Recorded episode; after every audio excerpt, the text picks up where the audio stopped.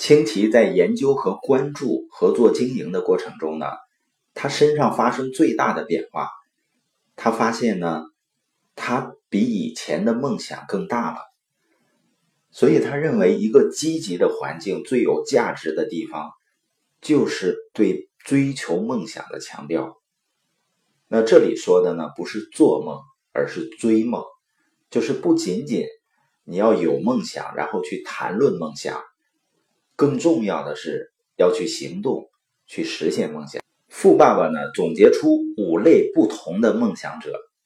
第一类呢是梦想回到从前的人，这些人相信他最大的成就都是过去取得的。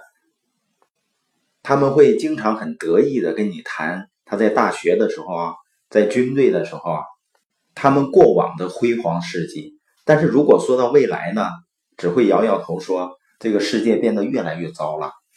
对于梦想回到过去的人呢，生命其实已经结束了，只是身体还活着，灵魂已经死去。唯一能让他们活过来的办法，就是让时光倒流。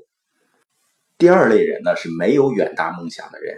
有的人呢，只敢拥有很小的梦，因为这些梦呢，都很容易实现，而且这是让他们保持自信的唯一途径。你发现啊，虽然他们知道实现这些梦想很简单，但是他们往往会选择不去实现。为什么呢？可能是如果把这些梦想实现了，生活不就没奔头了吗？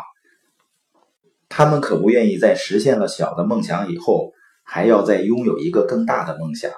也就是说呢，很多人宁可过自己的小日子，也不愿意承担过得潇洒一些的风险。你经常会听到有些年老的人说：“啊，我当年本应该做那件事的，我只是一直没做。”清奇曾经问一个朋友：“假如呢，钱和时间都不是问题了，你最想做的是什么事儿？”他的朋友回答呢：“我最想做的就是到加州去看我姐姐，我整整十四年没见她了，我太想看到她了，特别是趁她孩子还小的时候。”而当时去加州只需要花费五百美元。清奇说：“你难道连这点钱都没有吗？”朋友说：“啊，我肯定会去的，只是现在呢，事情太多了。其实说白了呢，他喜欢把自己的梦想当做一个美好的白日梦，而不是从梦中醒来去实现它。”富爸爸告诉清奇啊，这一类梦想家往往是很危险的人。这些人呢，像乌龟一样活着，他们躲在自己安静而且舒适的小空间里。如果你敲敲它的壳，或者往里看一看，它很可能会冲出来咬你一口。第三类梦想者呢，就是实现梦想之后，生活变得很乏味的人。比如有的人呢，二十年前他希望成为医生，后来呢，就真的成为医生了，实现梦想了。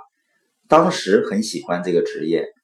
但是后来呢，觉得越来越乏味，感觉生活呢少了些什么。乏味意味着什么呢？你需要确立新的梦想了。第四类梦想者呢，就是有远大的梦想，却没有实现梦想的计划，没有行动，而且呢，最终一事无成。你发现呢，生活中总会有一些人，他要告诉你新计划，他要开始新的生活。要开始努力工作了。这一类人呢，想做成的事儿很多，但是他们总试图呢，用个人的力量去完成这些事情。他们敢于梦想和制定计划的习惯是没问题的，但是呢，他们应该找到一个团队来一起实现梦想。第五类梦想者呢，就是有梦想，他去行动实现梦想，然后呢，又确立更大的梦想的人。富爸爸经常说呀：“大人有大志，小人有小志。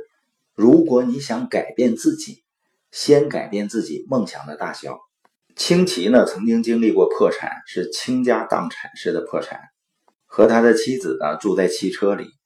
但是破产呢，只是暂时的，贫穷不是。贫穷是一种心态，你可以没有钱，甚至可以破产。但仍然可以保持内心的富有，拥有富人的志向。不有那句话吗？你可以过乞丐般的生活，但一定要有帝王般的想象，要拥有志向、勇气和决心。因为拥有梦想是不花钱的，就是你的梦想再大，也不用你花钱。不管你的财务状况多糟糕，你都不会因此而变得贫穷。能让人变得贫穷的唯一途径，就是放弃自己的梦想了。那让自己发展的关键呢，是改变自己的心态。很多人呢，总是说我不能，要变成我能，从受环境摆布呢，变成。命运的主人，从奴役走向自由。梭罗对这种生活进行过深入思考，在《瓦尔登湖》一书中呢，他给出了自己思考的结论。我通过自己的经验认识到，如果一个人充满信心的朝着自己的梦想前进，勇于去过自己想过的生活，那他一定会获得意想不到的成功。